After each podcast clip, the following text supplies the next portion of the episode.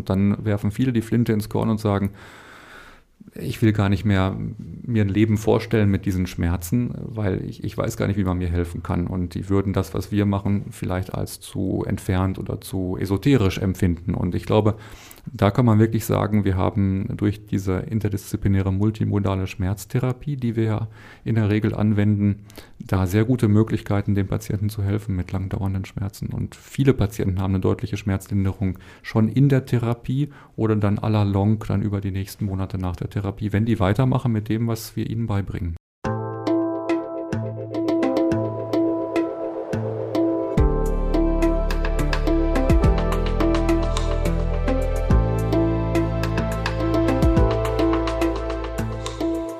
Willkommen bei dir, der Seven Mind Podcast mit Impulsen für ein gutes Leben.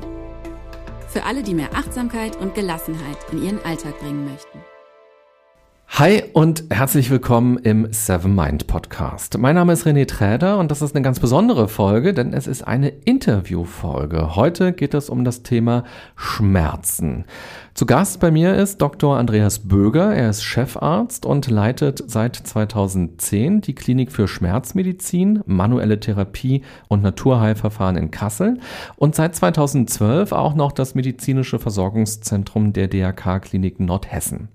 Er arbeitet als Facharzt für Neurologie, Psychiatrie und Psychotherapie. Schmerzen sind natürlich unangenehm und können einem die Lebensfreude nehmen. Sie können auch dazu beitragen, dass man sich immer weniger aktiv am Leben beteiligt und zurückzieht. Und das kann dann auch wieder viele andere negative Folgen haben. Schmerzen sind auf der anderen Seite aber auch etwas Positives, denn sie machen uns darauf aufmerksam, dass etwas nicht stimmt. Und dieses etwas kann körperliche oder auch seelische Ursachen haben. Hier im ersten Teil des Interviews lernt ihr Andreas erst einmal persönlich etwas besser kennen und wir werden auf diese beiden Aspekte von Schmerzen etwas genauer schauen. Und besonders wichtig ist mir, dass wir anwendungsorientiert auf dieses Thema schauen. So werden wir besprechen, was der aktuelle Forschungsstand rund um Schmerzen und vor allem Schmerzbehandlung ist. Und wir werden über Hilfe zur Selbsthilfe sprechen. Im zweiten Teil des Interviews, der in einer Woche rauskommt, möchte ich mit Andreas das Thema Kopfschmerzen und Migräneschmerzen vertiefen. Denn durch viele E-Mails von euch weiß ich, dass das wirklich sehr, sehr viele Menschen betrifft. Aber jetzt erst einmal herzlich willkommen, Andreas Böger. Ja, hallo von meiner Seite. Vielen Dank für die Einladung. Ja, sehr gerne. Schön, dass du hier bist. Wie geht's dir jetzt gerade? Mir geht's gut. Ich habe keine Schmerzen. das ist doch sehr gut.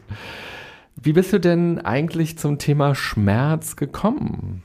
Oh, das ist eine lange Geschichte. Also das erste Ereignis war, dass ich im Zivildienst noch äh, nebenher eine ältere Dame im Rollstuhl spazieren gefahren habe. Die hatte beide Beine amputiert. Und sie wollte raus und äh, hat einfach jemanden gesucht, der ihr Gesellschaft leistete. Und die hat immer gesagt, Andreas, die wusste, dass ich Medizin studieren wollte, denk dran, ich habe fürchterliche Phantomschmerzen. Und damals wusste ich gar nicht, was das ist.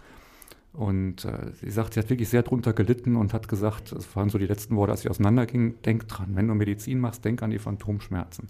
Ich habe hinterher im Studium in der neurologischen Ausbildung tatsächlich dann Patienten gehabt mit Phantomschmerzen und habe verstanden, was das bedeutet und wie schwer die Patienten darunter leiden. Und die Neurologie ist ja jetzt ein, ein, sagen wir mal, schmerznahes Fach. Das heißt, man hat schon mit vielen Arten von Schmerzen zu tun. Und ich habe mich dann einfach im Rahmen der, der Weiterbildung zum Neurologen und später auch zum Psychiater immer mehr für diese akuten und auch die nicht weggehenden, also die chronischen Schmerzen interessiert und mich spezialisiert in diese Richtung. Mhm. Und was findest du daran so faszinierend?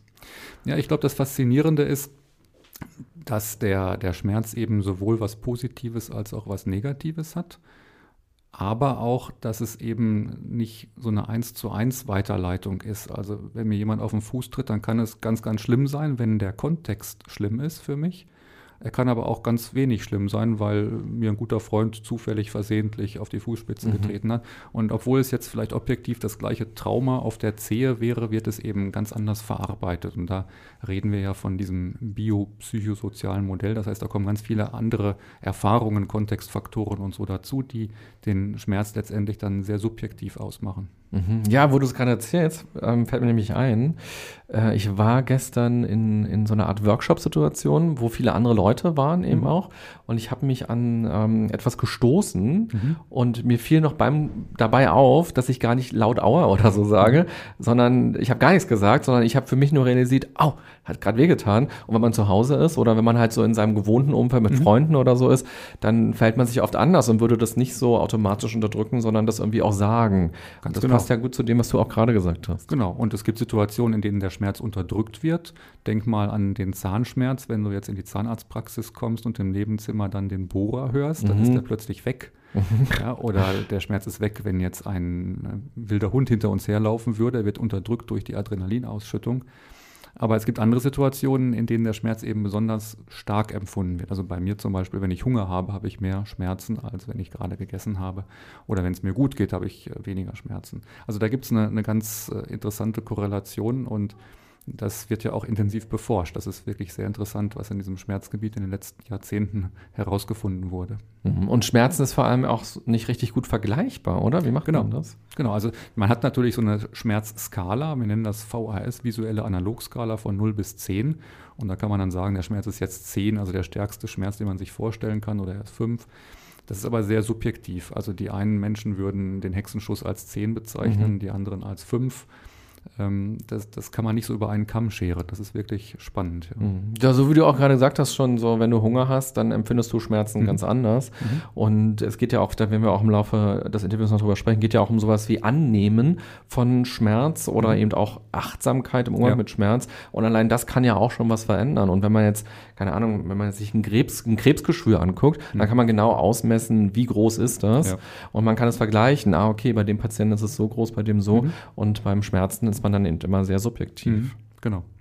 Wie sieht denn dein Arbeitsalltag aus? Wie müssen wir uns das vorstellen? Er ist lang. Typisch also ich, Arzt. Ja. ja, genau. Also in, in dem Beruf, glaube ich, da gibt es keine, keine ganz geregelten Arbeitszeiten. Also wir, ich bin ja, bin ja in verschiedenen Sektoren tätig. Das heißt, ich arbeite ambulant und tagesklinisch und vollstationär und leite eine Schmerzklinik, die relativ groß ist. Also wir haben 42 Betten, acht tagesklinische Plätze und eben ein, ein medizinisches Versorgungszentrum, also eine Praxis, würde man sagen, zu der die Patienten ambulant kommen. Und wir fangen morgens um 8.30 Uhr immer im Team an mit einer Morgenbesprechung. Wir machen in der Morgenbesprechung übrigens äh, am Ende eine zweiminütige kurze Meditation, um uns zu sammeln. Mhm. Und dann geht jeder los an, an seine Arbeit.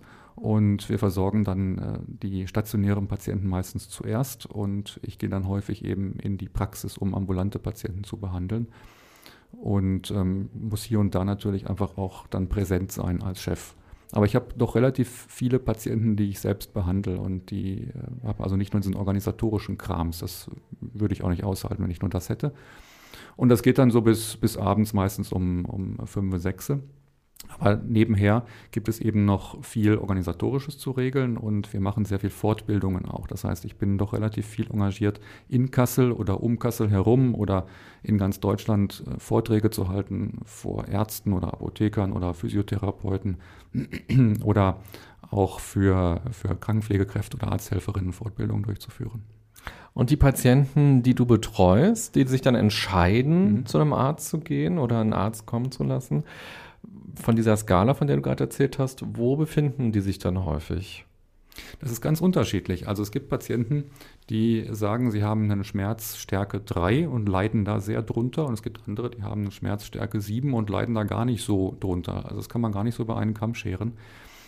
Was aber schon gemeinsam ist bei den Patienten, die zu uns kommen, dass die sehr lange unter Schmerzen leiden. Also der Patient, der jetzt einen Hexenschuss kriegt, der geht zum Orthopäden, zum Physiotherapeuten und dem wird ja in der Regel geholfen.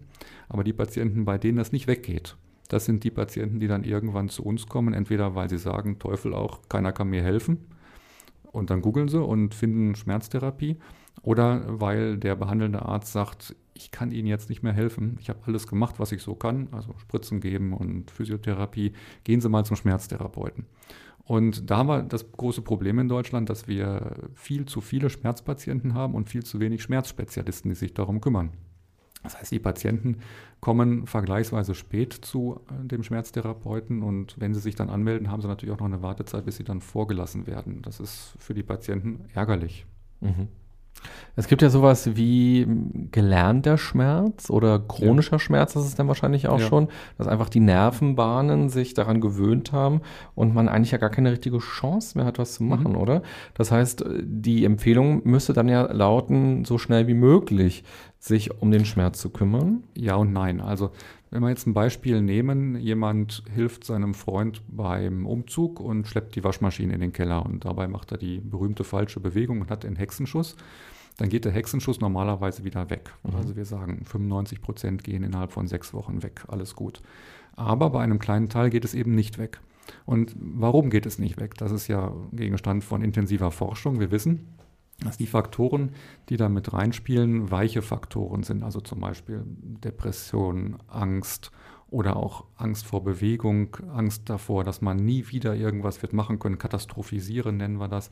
Und so ist praktisch ein, ein ganz großer Einfluss von verschiedenen Faktoren auf diesen Schmerz, ob er jetzt als stark oder schwach empfunden wird, ob er dann auch chronisch bleibt oder ob er schnell wieder weggeht. Mhm. Die, bei denen es weggeht, die sehen wir ja gar nicht und die müssen auch keine jetzt spezifische Behandlung haben im Sinne von interdisziplinäres Schmerzzentrum. Aber die, bei denen es eben auf die, in diese Chronifizierung geht, die benötigen dann eben nicht nur den, den Arzt, der möglichst umfassend ausgebildet sein sollte, sondern auch spezielle Physiotherapeuten und spezielle Psychologen dafür. Mhm. Das heißt, durch das eigene Verhalten kann man dazu beitragen, dass der Schmerz chronisch wird, weil man eben in dieses Schonungsverhalten so leicht kommen kann. Richtig. Also es gibt natürlich bewusstseinsfernere Verhaltensweisen in die man reinrutscht, ohne das zu merken. Aber es gibt andere Sachen, wo man sich vielleicht sagen sollte, ich bleibe jetzt nicht im Bett liegen, weil es weh tut, sondern ich stehe einfach mal auf und versuche mich so normal wie möglich zu bewegen. Das mhm. ist sicherlich der richtige Weg. Dann gibt es andere Verhaltensweisen. Viele Patienten sind ja sehr mechanistisch fixiert. Das heißt, sie äh, denken, dass man durch ein Einrenken alles wieder gut machen kann. Das ist manchmal auch der Fall, aber eben nicht immer. Oder sie denken, dass man sofort eine Bildgebung braucht. Also der normale Rückenschmerzpatient beispielsweise, der ist überzeugt, dass die Ursache seiner Beschwerden, seines Hexenschusses die Bandscheibe ist. Mhm. Und wenn man mal guckt, statistisch, ist es in 4% der Rückenschmerzen die Bandscheibe, in 85% sind es Muskeln und Faszien, die man wiederum relativ gut behandeln kann. Das Problem fängt dann an, wenn dieser Patient sehr schnell, und das ist in Deutschland oft der Fall, in eine Bildgebung kommt, also eine Kernspintomographie zum Beispiel, und dann sieht man irgendwas. Und wenn mhm. man über 40 ist, dann sieht man halt häufiger auch mal mhm. was. Und dann wird gesagt, das ist jetzt die Ursache für die Schmerzen. Und so einfach ist es eben nicht. Also es gibt keine gute Korrelation zwischen dem bildgebenden Befund und der Schmerzausbreitung und Schmerzstärke. Was wiederum heißt, man sollte sich auch nicht leichtfertig dann von jemandem, der einem eine einfache Lösung präsentiert, ich mache Ihnen jetzt die Bandscheibe raus, ich mhm. operiere Sie, da überzeugen lassen, weil das Ding ist einfach komplexer. Mhm.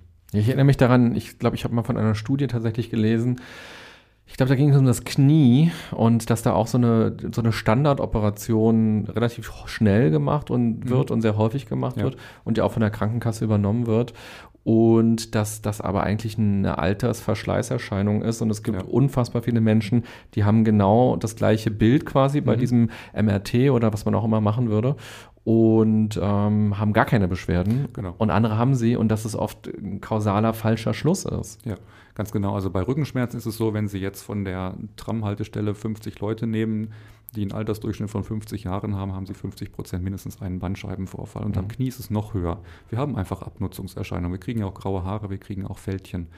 Und das heißt aber nicht, dass man es operieren muss. Gerade bei einer Knieoperation hat sich ja gezeigt, dass die ganz häufig nicht gut helfen. Mhm. Schwierig ist aber, wenn man sehr früh die Bildgebung macht und sieht irgendwas.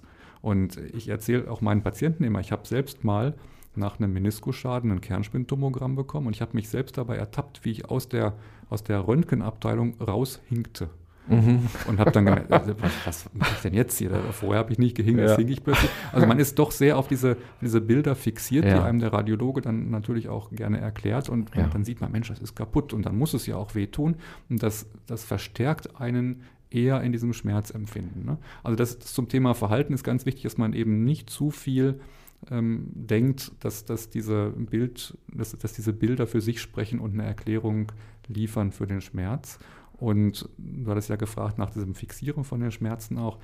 je, je mehr man sich damit beschäftigt und je mehr man dem Impuls nachgibt, sich zu schonen, desto eher verfestigt sich der Schmerz im Gehirn und das nennen wir Schmerzgedächtnis. Mhm. Und das ist dann, je länger es besteht, umso, umso schwieriger wieder zu, um, zu löschen, zu, mhm. zu programmieren. Also schon mal eine ganz wichtige Erkenntnis, dass Bilder ja Realitäten schaffen plötzlich ja. und dass wir Menschen dann eben dazu neigen, uns den Realitäten entsprechend zu verhalten. Genau, wir und, leben in einer Bilderwelt. Ja. ja. ganz klar. Und dann schaffen wir eigentlich erst dieses Bild, was mhm. wir da gesehen haben, wie du es mit dem Hinken ganz schön beschrieben hast.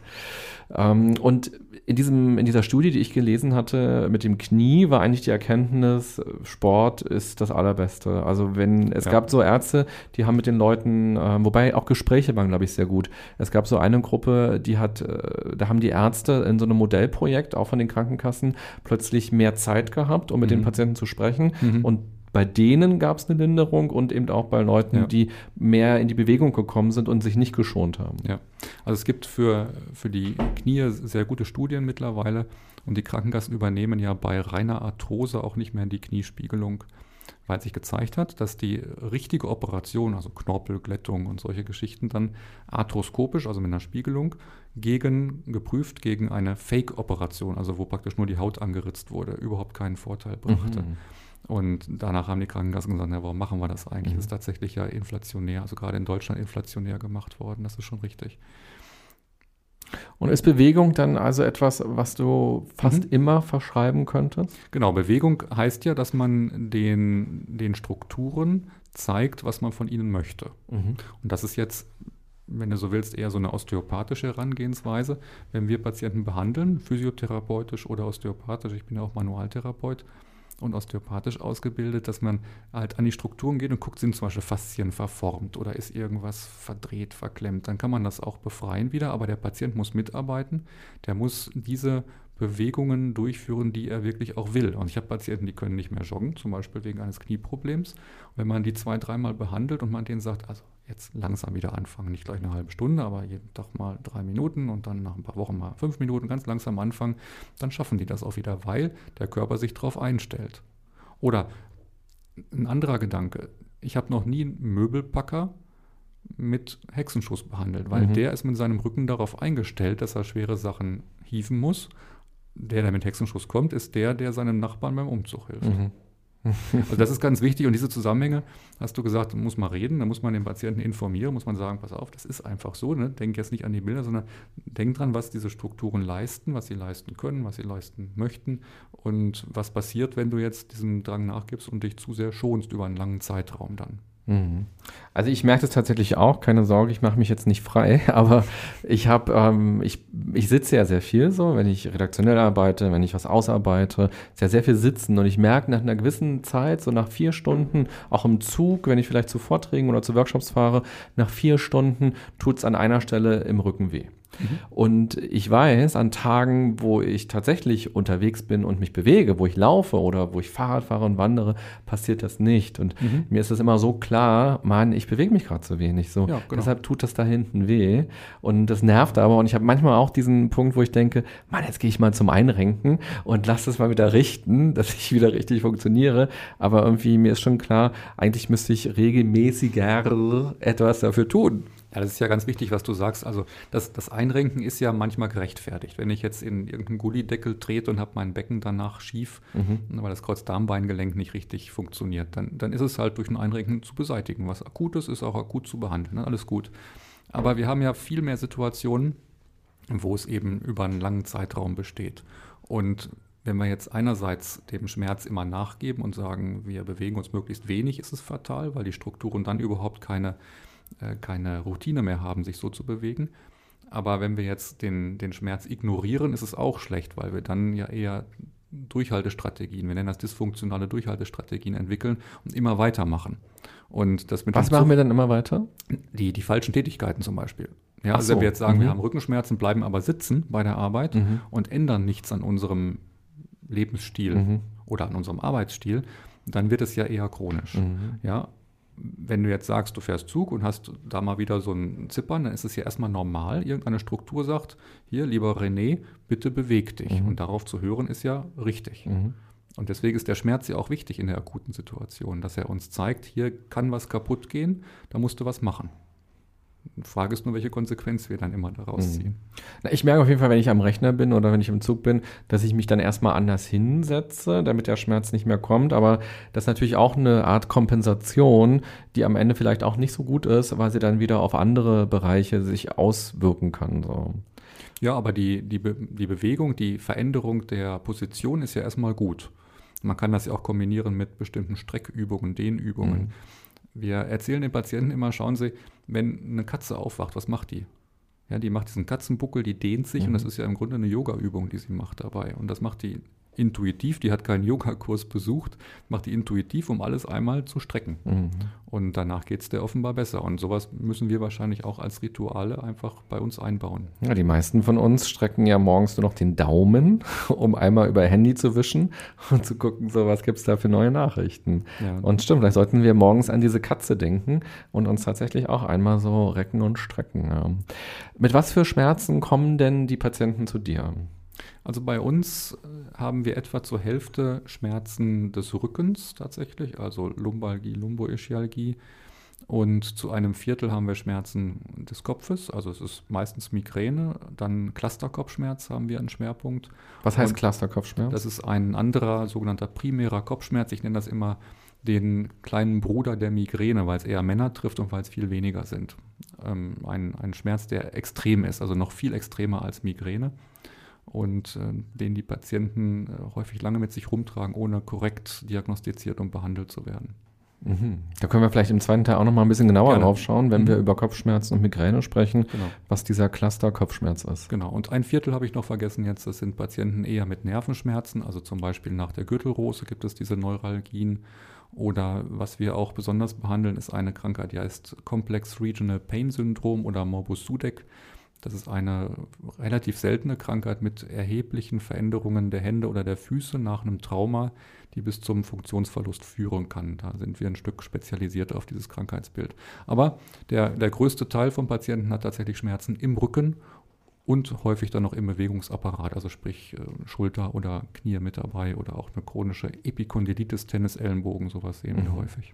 Und müsste man jetzt eigentlich ganz frech sagen, das sind ja alles ähm, unsere Sozialisationskrankheiten quasi, also wie wir halt leben, arbeiten, wie wir Freizeit verbringen. Mhm. Ja, in gewissem Sinne, also ja, ich glaube, wenn man, wenn man über 20 ist, dann kriegt man schon mal hier oder da ein Zipperlein. Ja? Das ähm, sind häufig natürlich repetitive Bewegungen, also die Supermarktkassiererin, die immer das über diesen Scanner mhm. wischt. Mhm. Auch jemand, der jetzt jeden Tag Golf spielt oder Tennis spielt, hat dann entsprechend eine, eine repetitive Bewegung, die bestimmte Strukturen stresst. Aber es ist schon, da hast du völlig recht, dieser sitzende Lebensstil der uns Probleme macht, in Kombination mit eben zu wenig Bewegung, zu viel Stress möglicherweise mhm. im Privatleben und im Beruf, das kann man glaube ich schon sagen. Ähm, zusätzlich auch eine Ernährung, die eher schlechter ist.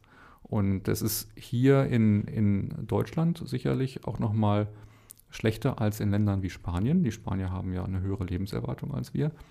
Ähm, wenngleich man sagen könnte, dass es hier vielleicht besser ist als in den Vereinigten Staaten von Amerika, bei denen ja die Lebenserwartung sogar sinkt mittlerweile, mhm. weil die einen äh, ungesunden Lebensstil in größten Teilen der Bevölkerung pflegen. Und haben die Spanier weniger Schmerzen als wir?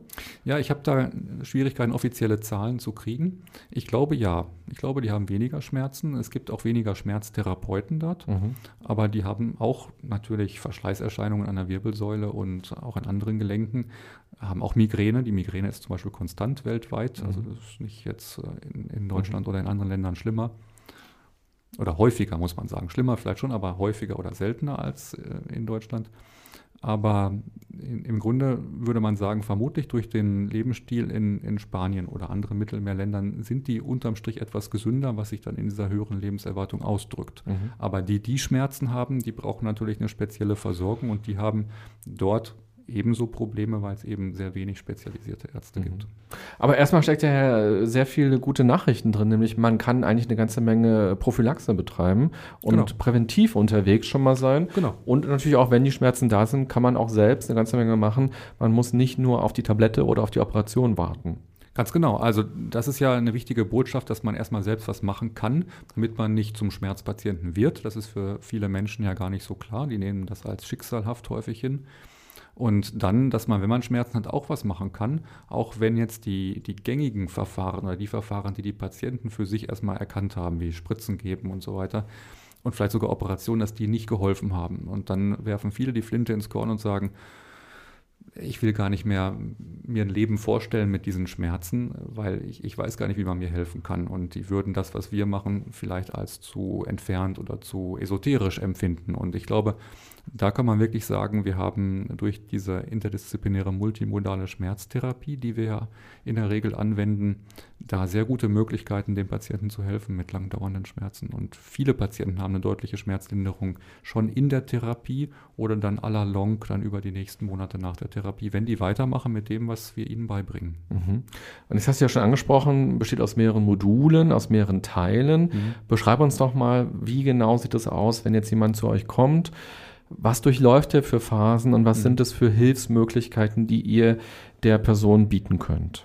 Also wir schauen uns die meisten Patienten erst einmal ambulant in der Praxis an und entscheiden, ist das jetzt ein Patient, dem wir helfen können oder der vielleicht woanders besser aufgehoben ist. Also zum Beispiel haben wir Patienten, wo wir sagen, na, da ist jetzt die, die depressive Symptomatik führend und das sollte auch in einer psychosomatischen oder psychiatrischen Klinik behandelt werden. Die behandeln wir dann erstmal nicht.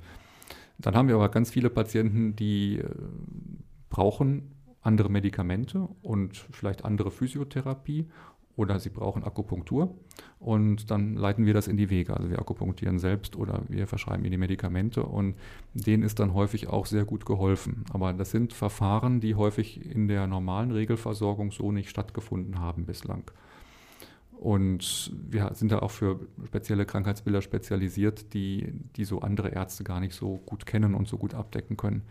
Wenn wir sehen, das Ganze ist schon sehr chronisch und mit einer rein ärztlichen, medikamentösen Therapie, vielleicht plus Physiotherapie plus Akupunktur, kommen wir nicht weiter, dann sind das Patienten, denen wir diese ähm, interdisziplinäre multimodale Schmerztherapie erklären und empfehlen, die man stationär oder tagesklinisch machen kann.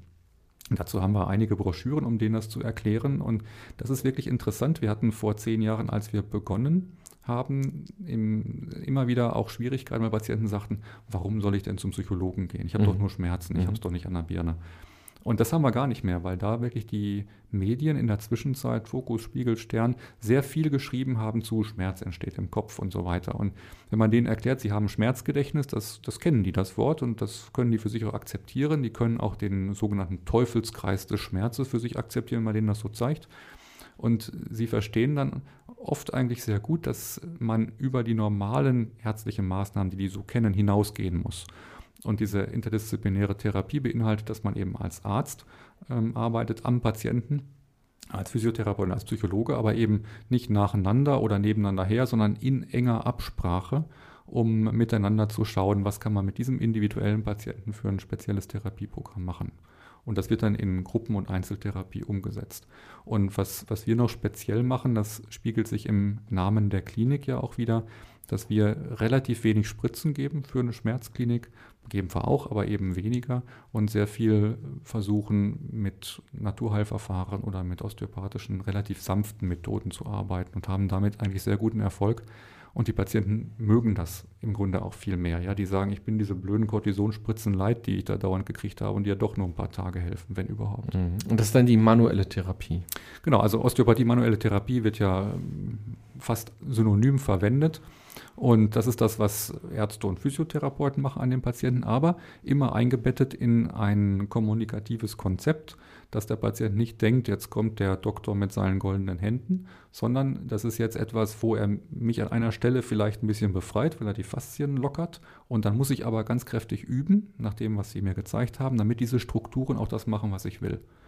Genauso mit der Akupunktur, dass man nicht sagt, ich mache sie jetzt gesund mit drei Nadeln, sondern ich akupunktiere jetzt, um die Strukturen vorzubereiten auf die Übungen, die Sie jetzt selbst machen. Mhm. Ja, und das Gleiche ist ja mit der progressiven Muskelentspannung zum Beispiel oder mit Meditation, dass wir den Patienten sagen, hier ist jetzt ein Punkt, wo wir ein bisschen was machen können. Wir können die Muskeln lockern, indem wir ihnen eine Pille geben oder indem sie selbst die Muskeln locker kriegen. Und das ist dann die Vorbereitung, dass die wieder geschmeidig funktionieren und nicht irgendwo haken und, und Störsignale senden ins Schmerzgedächtnis. Mhm. Und wie schafft man das? Weil dieses Phänomen kennen, glaube ich, auch alle Menschen. In dem Moment, wo der Schmerz nicht mehr da ist, sinkt ja häufig auch die Motivation, irgendwelche Übungen zu machen. Ja. Also ich als Kind hatte ich zum Beispiel auch irgendwie, war ich sehr schwach und meine Mutter ist mit mir auch immer gegangen in so eine Sprechstunde, wo wir dann auf dem Boden so einen Katzenbuckel gemacht haben und all so möglichen Übungen. Aber in dem Moment, wo der Schmerz aufhört, plupp, denkt man ja nicht mehr dran, diese doofen, langweiligen Übungen häufig zu machen. Ja, klar. Wie geht ihr damit um und was könnt ihr Patienten mitgeben, dass sie am Ball bleiben? Ja, das ist das, das Zahnputz-Karies-Dilemma, nenne ich das immer. Ne? Wenn man als Kind hört, wenn du deine Zähne nicht putzt, kriegst du Karies und das mhm. tut ganz fürchterlich weh. Ich glaube, man kann ein paar Jahre keine Zähne putzen und kriegt erstmal noch keine Karies oder man, man spürt es zumindest nicht, mhm. bis es halt anfängt irgendwann. Und das müssen Patienten ja verstehen, dass sie prophylaktisch was machen, auch wenn sie jetzt gerade keine Schmerzen haben. Sie müssen einfach das in den, in den Tagesablauf einbauen. Und wir sagen den Patienten immer, also je älter sie werden, desto mehr müssen sie regelmäßig machen. Mit 20 müssen sie vielleicht keine Yoga-Übung jeden Tag machen aber mit 50 vielleicht schon. Ja, es gibt wenige Leute, die 50 sind, die wirklich gar nichts machen müssen, damit sie sich gut fühlen mhm. körperlich. Und da gibt es ja verschiedene Möglichkeiten. Man kann jetzt die äh, normalen Physioübungen machen, die vielleicht ein bisschen langweilig sind für den Patienten. Man kann aber auch was machen, was so ein bisschen angereichert ist mit bestimmten Figuren oder mit, mit einem anderen Mehrwert, indem man sagt, machen wir mal Yoga. Und sind das Yoga-Figuren, die man macht, dann ist das die Katze und der Hund und solche Sachen. Die Sphinx, das sind alles dann Figuren, wo die Patienten sich ein bisschen dran orientieren können, nicht so schnell vergessen und auch sagen, ich habe die Sphinx heute ganz gut gemacht.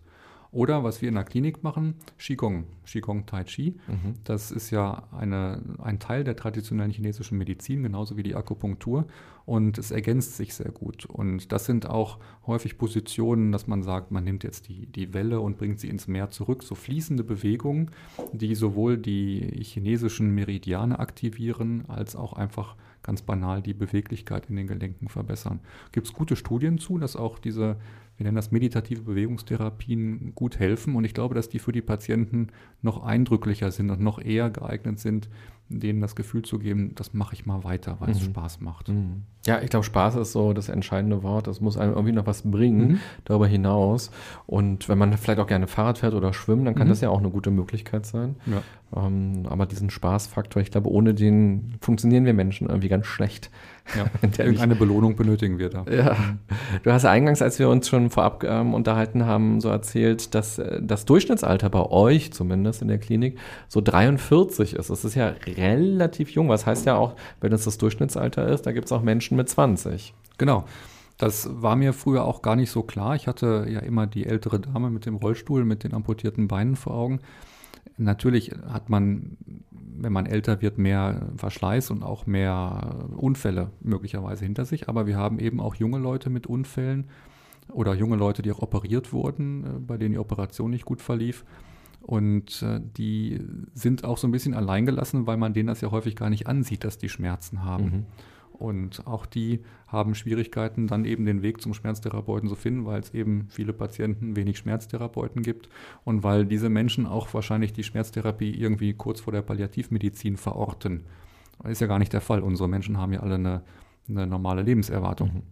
Ja, aber für die ist es eben wichtig, dass sie, dass sie relativ schnell in so ein Angebot kommen und ihre langdauernden Schmerzen auch dann qualifiziert angehen können, bevor es zu chronisch wird. Je chronischer, desto schwieriger ist es ja für uns. Und was sagt die Statistik? Wie viele Menschen sind in Deutschland von Schmerzen betroffen? Ja, es gibt eine eigentlich seriöse Statistik vom Bundesversicherungsamt, die sagt, dass 3,5 Millionen Menschen schwer betroffen sind mit chronischen Schmerzen. Also nicht jemand, der immer mal wieder im Ellenbogen ein bisschen Zipperlein hat, sondern wirklich so schwer betroffen, dass sie sozial beeinträchtigt sind, also hohe Arbeitsunfähigkeitszeiten haben oder in der Familie nicht mehr teilnehmen können an den sozialen Aktivitäten und so weiter. Und das wären ja ungefähr so viele, wie in ganz Berlin wohnen, wenn man sich das mal so vorstellen will. Also ja, ganz Berlin ja. hätte schon große Einschränkungen mit den Schmerzen. Genau, also es ist eine Riesenzahl, wenn man das jetzt in Korrelation setzt zu den 83 Millionen, die wir in Deutschland haben.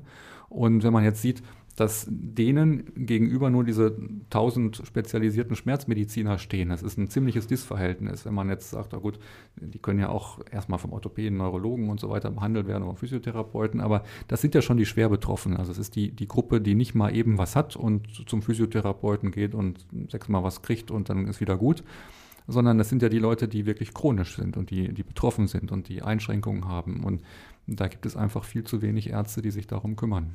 Mhm. Das ist ja der Grund, warum ich auch im Berufsverband der Schmerztherapeuten im BVSD engagiert bin, damit wir da einfach politisch auch ein Klima erzeugen, dass, dass mehr Schmerztherapeuten ausgebildet werden und dass es attraktiver ist, diese Arbeitsbedingungen. Und wie hat sich so die Wissenschaft in dem Bereich verändert? Weil ich glaube zu wissen, als ich Kind war, war man noch stärker auf dieses sich schonen, so wenn Schmerzen mhm. da sein, äh, wenn Schmerzen da sind, bloß im Bett bleiben und nichts tun und genau. warten, bis die weg sind, weil ja. der Schmerz zeigt ja, da geht was nicht so. Mhm. mhm. Und diese Tendenz so, nee, beweg dich auch, obwohl du Schmerzen hast und dann wird es schon besser, in, bei vielen äh, Dingen zumindest. Das scheint mir so vielleicht so zehn Jahre alt oder so. Kannst du uns mal so ein bisschen in die Forschung einführen? Was ist so der Status quo gerade, wenn es um Schmerzen geht? Ja, du hast völlig recht. Das war früher so, noch bei mir im Studium war es so, dass äh, Menschen mit äh, einem Bandscheibenvorfall mit Rückenschmerzen wirklich im Bett dann in diese Stufenbettlagerung gelegt wurden und die kriegten dann auch Heparinspritzen, weil sie sich gar nicht bewegen sollten. Und das ist erst so, sagen wir mal, seit ungefähr 15 Jahren in der Ärzteschaft wirklich auch komplett geändert. Also man kann wirklich von einem Paradigmenwechsel reden, dass zum einen die Bewegung wieder in den Vordergrund gekommen ist und neben der Bewegung die Verbesserung der Funktion. Bei vielen Krankheiten hat man Spritzen gegeben, um die, um die Leiden zu lindern, um die Schmerzen zu reduzieren, aber hat gar nicht darauf geachtet, dass man auch üben muss, dass man mhm. auch mit Physiotherapie und Ergotherapie die Funktion äh, beeinflussen sollte, damit es wieder gut wird. Und das andere ist, dass man gesehen hat, dass, es, dass der Schmerz eben eine, eine komplexe Geschichte ist, die eben einen biologischen Hintergrund hat. Also jemand tritt einem auf den Fuß, der Zeh ist gequetscht, aber eben auch einen psychischen, ich, in welchem Kontext befinde ich mich zu dem Zeitpunkt, einen sozialen, in welchem sozialen Kontext befinde ich mich. Und da, daraus ist ja entstanden dann auch diese interdisziplinäre multimodale Schmerztherapie, bei der man gesehen hat, eine Spritze alleine reicht nicht. Ne? Also sonst könnte ich ja mich in Narkose legen lassen und hinterher ist der Schmerz wieder weg, sondern man muss eben mit verschiedenen Disziplinen rangehen und von ganz verschiedenen Seiten rangehen. Ganzheitlich, aber das mhm. ist so ein Schlagwort. Deswegen erkläre ich es lieber mit dieser interdisziplinären Herangehensweise.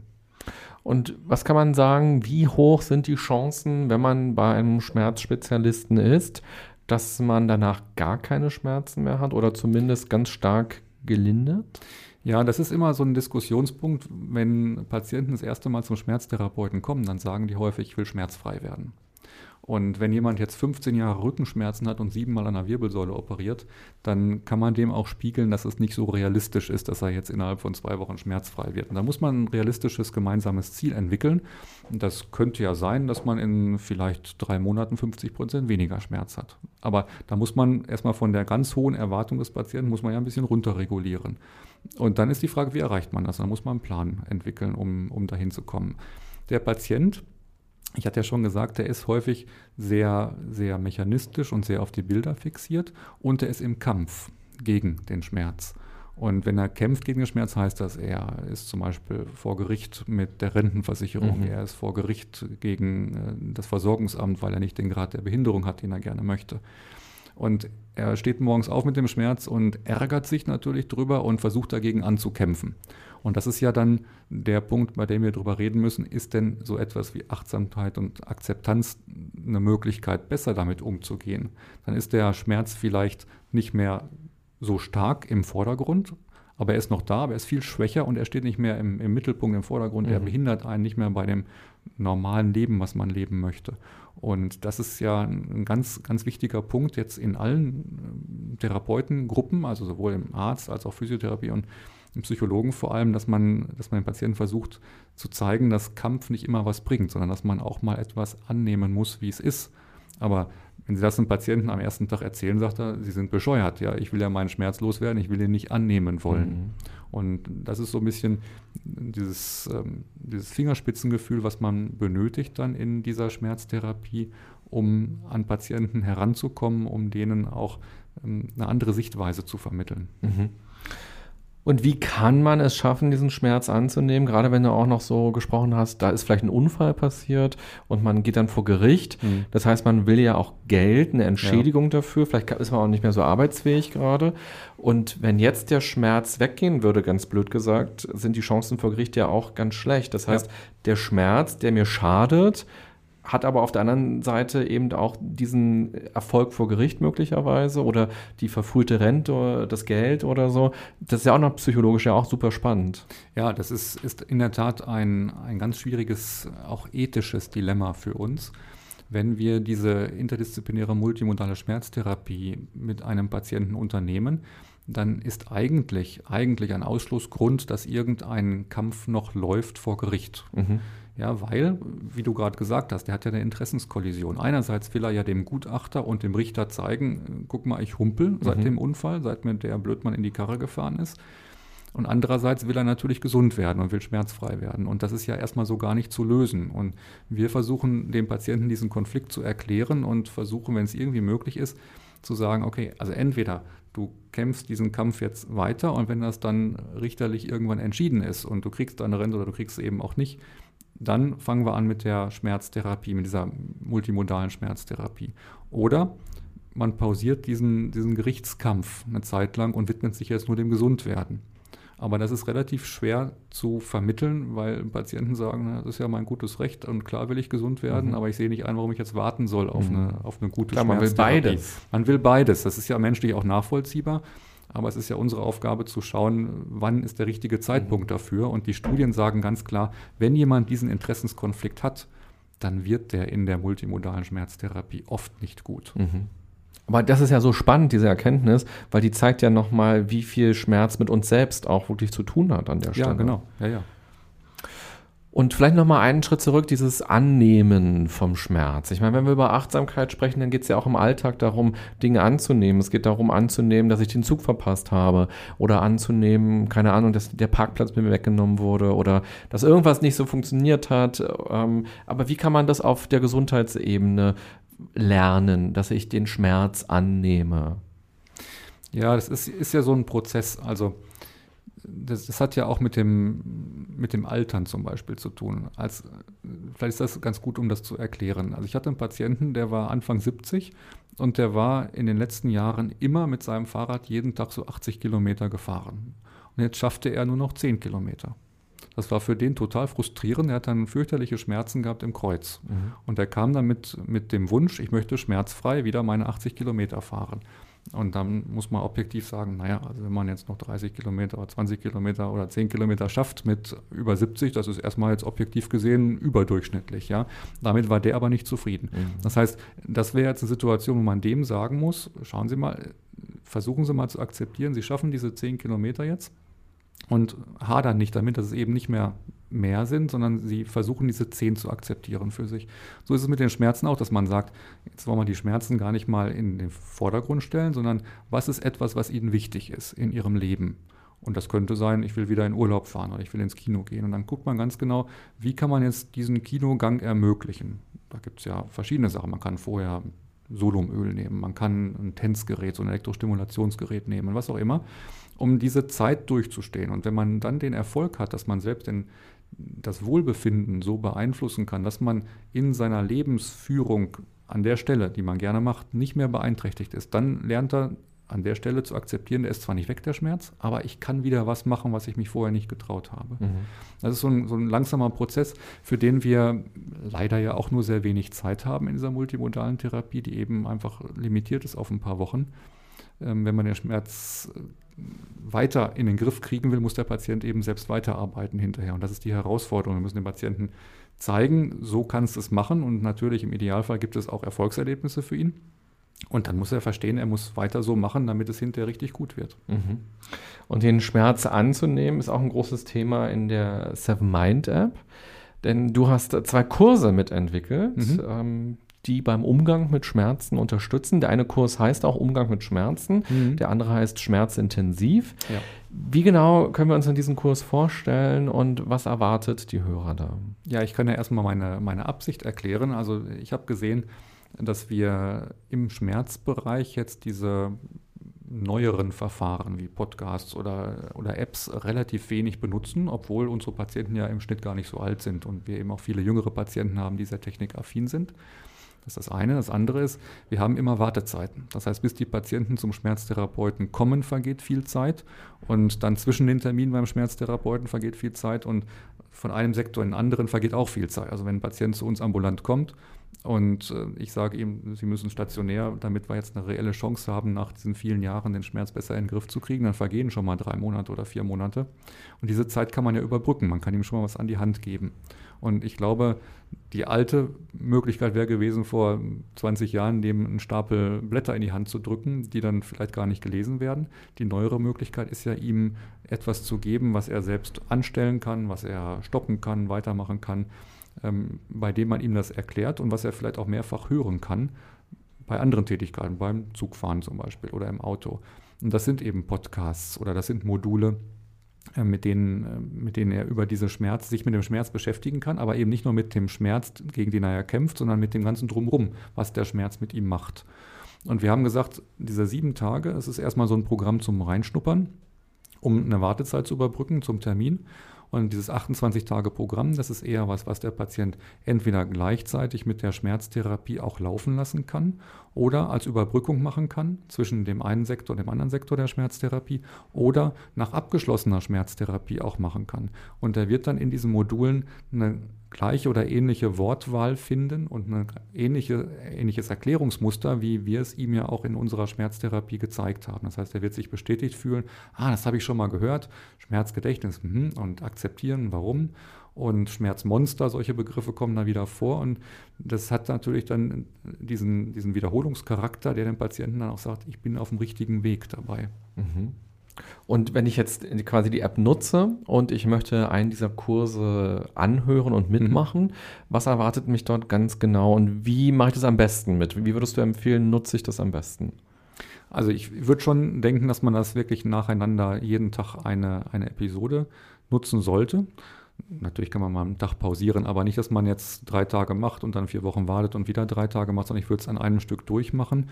Und wenn man das dann 28 Tage gemacht hat, dann hat man vielleicht bestimmte Tage, die besser waren. So wie bei dieser Gratis-Meditation mit der Atmung. Da gibt es Tage, die mir besser gefallen und Tage, die ich eher langweiliger finde. Dann kann man die ja wieder rauspicken und nochmal wiederholen dabei. Aber ich würde einmal dieses Programm wirklich komplett nacheinander durchmachen, um, um ein Gefühl dafür zu kriegen, was, was sagt mir das, was kann ich daraus entwickeln. Und die bauen ja auch schön aufeinander auf. Und braucht man dafür Meditationserfahrung oder kann man auch Anfänger sein? Da kann man blutiger Anfänger sein. Also Meditation ist ja jetzt keine Kunst, sondern es geht ja darum, dass man bei sich ist und möglichst an nicht so viel denkt, was einem immer in den Kopf kommt. Man kann das ja vergleichen mit den Wolken, die immer vorbeiziehen und dann ärgert man sich, wenn man, wenn man nicht entspannen kann, dann ärgert man sich, wenn man den Kopf nicht frei hat. Also da braucht man überhaupt keine Vorerfahrung, man muss es einfach machen, man muss sich überwinden, es anzuschalten und machen. Und dann merkt man ja, dass es hat meditative Elemente dabei. Man merkt aber auch, das sind Botschaften, die einem da überbracht werden. Mhm. Und ist der Kurs dann eher für Leute, die jetzt gerade mal kurzfristig Schmerzen haben? Oder ist es eher für Leute, die tatsächlich auch schon einen chronischen Schmerz haben? Also das Sieben-Tage-Programm kann man auch, wenn der Schmerz noch nicht so so lange besteht, durchaus machen. Das 28-Tage-Intensivprogramm, das würde ich den Patienten empfehlen, die längere Zeit. Und längere Zeit, das ist ja sehr individuell, aber so ab drei Monaten aufwärts unter Schmerzen leiden, die einfach nicht weggehen wollen. Mhm. Gut, dann haben wir jetzt also schon ganz viel über Schmerzen gesprochen. Wir haben uns schon angeguckt, so wie entstehen Schmerzen, warum kommt mhm. das eigentlich und was gibt es auch für verschiedene Schmerzen und eben auch wie viel ja, Verantwortung wir auch übernehmen können für den Schmerz im Vorfeld schon, um das mhm. zu vermeiden, eben aber auch, wenn er da ist und eben den Schmerz nicht als Gott gegeben so ansehen und hoffen, dass der Mediziner da irgendwas Wundermäßiges hinbekommt, sondern mhm. dass es halt tatsächlich so Hand in Hand gehen muss mhm. und dass man selbst ja zum Glück eine ganze Menge machen kann und die einfachste Variante ist Bewegung. Eine Sache fand ich noch spannend, du hast vorhin so im Nebensatz gesagt Ernährung. Mhm. Inwiefern hängen Ernährung und Schmerz zusammen? Also wenn man jetzt die Naturheilverfahren mal anschaut, was fällt alles darunter? Oder die chinesische Medizin anschaut, dann ist eine Säule immer die Ernährung. Und das ist in unserer zivilisierten Welt so ein bisschen hinten runtergefallen. Ich habe das eben mit Spanien angedeutet, die ernähren sich günstiger als die Deutschen zum Beispiel. Es gibt Studien, die zeigen, dass bei völlig gleicher Behandlung und völlig gleichem sonstigen Lebensstil eine Umstellung der Ernährung etwas bringt. Zum Beispiel äh, gibt es gute Studien zu, sind wir wieder beim Knie, Kniearthrose, bei denen Patienten eine eher mediterrane Diät einhalten, also viel Gemüse, Obst und äh, Olivenöl statt Sonnenblumenöl und äh, viel Fisch essen und möglichst wenig rotes Fleisch.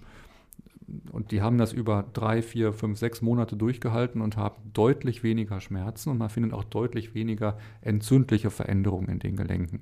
Und das ist etwas, was in, in unserer Medizin gar nicht so wertgeschätzt wird und gar nicht so vermittelt wird. Da gibt es immer wieder Forderungen, ja, man müsste Ernährung in der Schule unterrichten. Das ist vielleicht ja richtig. Die von der Wirtschaft sagen, man müsste mehr über Geld reden in der Schule. Mhm. Dann gibt es ja verschiedene Intentionen, aber ich glaube, dass so, dass man, dass man sich selbst gesund hält, ist tatsächlich etwas, was nicht vermittelt wird. In der Schule nicht und vermutlich im Studium auch nicht. Und man kommt häufig erst relativ spät dazu, dass man denkt, man muss vielleicht dies oder jenes machen, Bewegung zum Beispiel oder die Ernährung, ein bisschen darauf achten. Und das ist eigentlich recht gut abgesichert. Und ich wundere mich, dass das nicht mehr umgesetzt wird. Mhm. Okay. Im zweiten Teil vom Interview schauen wir gleich nochmal ganz gezielt auf Kopfschmerzen, Migräneschmerzen und Clusterschmerzen, die du angesprochen hast. Und da geht es auch nochmal darum zu verstehen, wie unterscheidet sich das alles? So, weil Kopfschmerzen und Migräne scheint zumindest aus meiner Sicht was sehr anderes zu sein. Zumindest helfen ja normale Schmerztabletten häufig eben nicht bei Migränepatienten. Da können wir uns gleich nochmal ganz genau anschauen, was man machen kann, um sowas vorzubeugen. Eben aber auch, was gibt es für Therapiemöglichkeiten. Also auch eine Kollegin von mir ähm, aus dem Radio, die hat einmal im Monat eigentlich Migräne.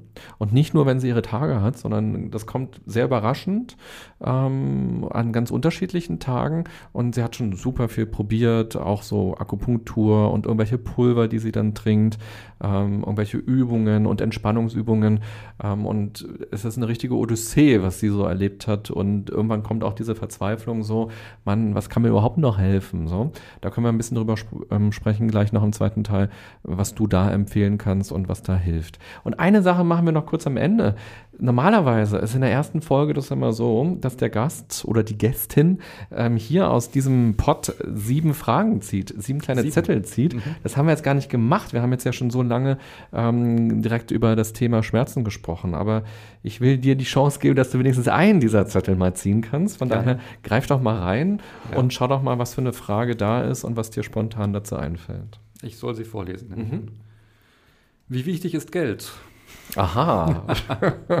ja, schöne Frage. Ja, leider zu wichtig. Also das, das, Problem ist ja, dass unser Gesundheitswesen äh, so ausgerichtet ist, dass es Profit machen muss. Ja, mhm. Man könnte natürlich auch anders denken. Man könnte sagen, Schule, Feuerwehr, Polizei und, und Gesundheitswesen äh, zahlt der Staat. Bei uns ist es so, dass man Profit machen muss. Jeder ist sein eigener Unternehmer, wenn er eine Praxis hat. Oder im Krankenhaus. Ein Krankenhaus muss ja zumindest eine schwarze Null erwirtschaften. Und das ist sehr schwierig in unserem System, weil uns das äh, gerade momentan wieder von den Krankenkassen und auch dem medizinischen Dienst der Krankenkassen sehr schwer gemacht wird. Da würde ich mir wünschen, dass das Geld eine geringere Rolle spielt und dass man seine Therapie nicht nach dem Geld ausrichtet, sondern tatsächlich nach der medizinischen Notwendigkeit wo ich manchmal in Deutschland wirklich Schwierigkeiten habe, das zu verstehen. Mhm. Da passt eigentlich die Studie ganz gut dazu, von der ich vorhin erzählt habe mit dem Knie, ja. wo man ähm, eben gesagt hat, wir operieren nicht, ja. sondern wir reden länger mit den Patienten, weil es gibt eine bestimmte Zeit, wie Ärzte nur bezahlt werden für mhm. Gespräche und wenn sie länger reden, dann mhm. verdienen sie halt nichts mehr mhm. und von daher ist länger reden erstmal unattraktiv, wenn man ja. eben an diesen wirtschaftlichen Faktor denkt und in diesem Modellprojekt war es so, dass die sich irgendwie mit den Krankenkassen darauf geeinigt haben, dass eben die Gespräche auch länger bezahlt werden und dass die Ärzte daher auch eine Motivation haben, eben auch länger zu reden. Mhm. Und von daher spielt Geld tatsächlich ja auch eine wichtige Rolle ja. in, in dem Schmerzfeld, auch wenn man erstmal vielleicht nicht daran denkt. So ist es. Dann erstmal vielen Dank für den ersten Teil hier und ich bin gleich sehr gespannt auf den zweiten Teil liebe Hörerinnen, liebe Hörer, der kommt dann in einer Woche raus. Oder wenn du gar nicht äh, zeitgemäß äh, die Folgen hörst, dann kannst du natürlich auch schon direkt weiterklicken. Und was mich interessiert ist, ähm, wie gehst du mit Schmerzen um? Du kannst gerne mal äh, schreiben, was du vielleicht für dich auch für Therapien oder für Strategien gefunden hast, um mit deinen Schmerzen, egal ob chronisch oder eben ähm, zeitweise nur besser umzugehen. Und wenn dir die Folge gefallen hat, freuen wir uns auch über ein Feedback von dir, einen Kommentar von dir. Vielleicht vielleicht auch Sterne, Herzen oder Likes, damit immer mehr Menschen von diesem Podcast erfahren und sich dann eben auch mit diesen Themen auseinandersetzen können. Ich wünsche dir eine gute und achtsame Zeit. Bis bald. Bye bye, sagt René Träder.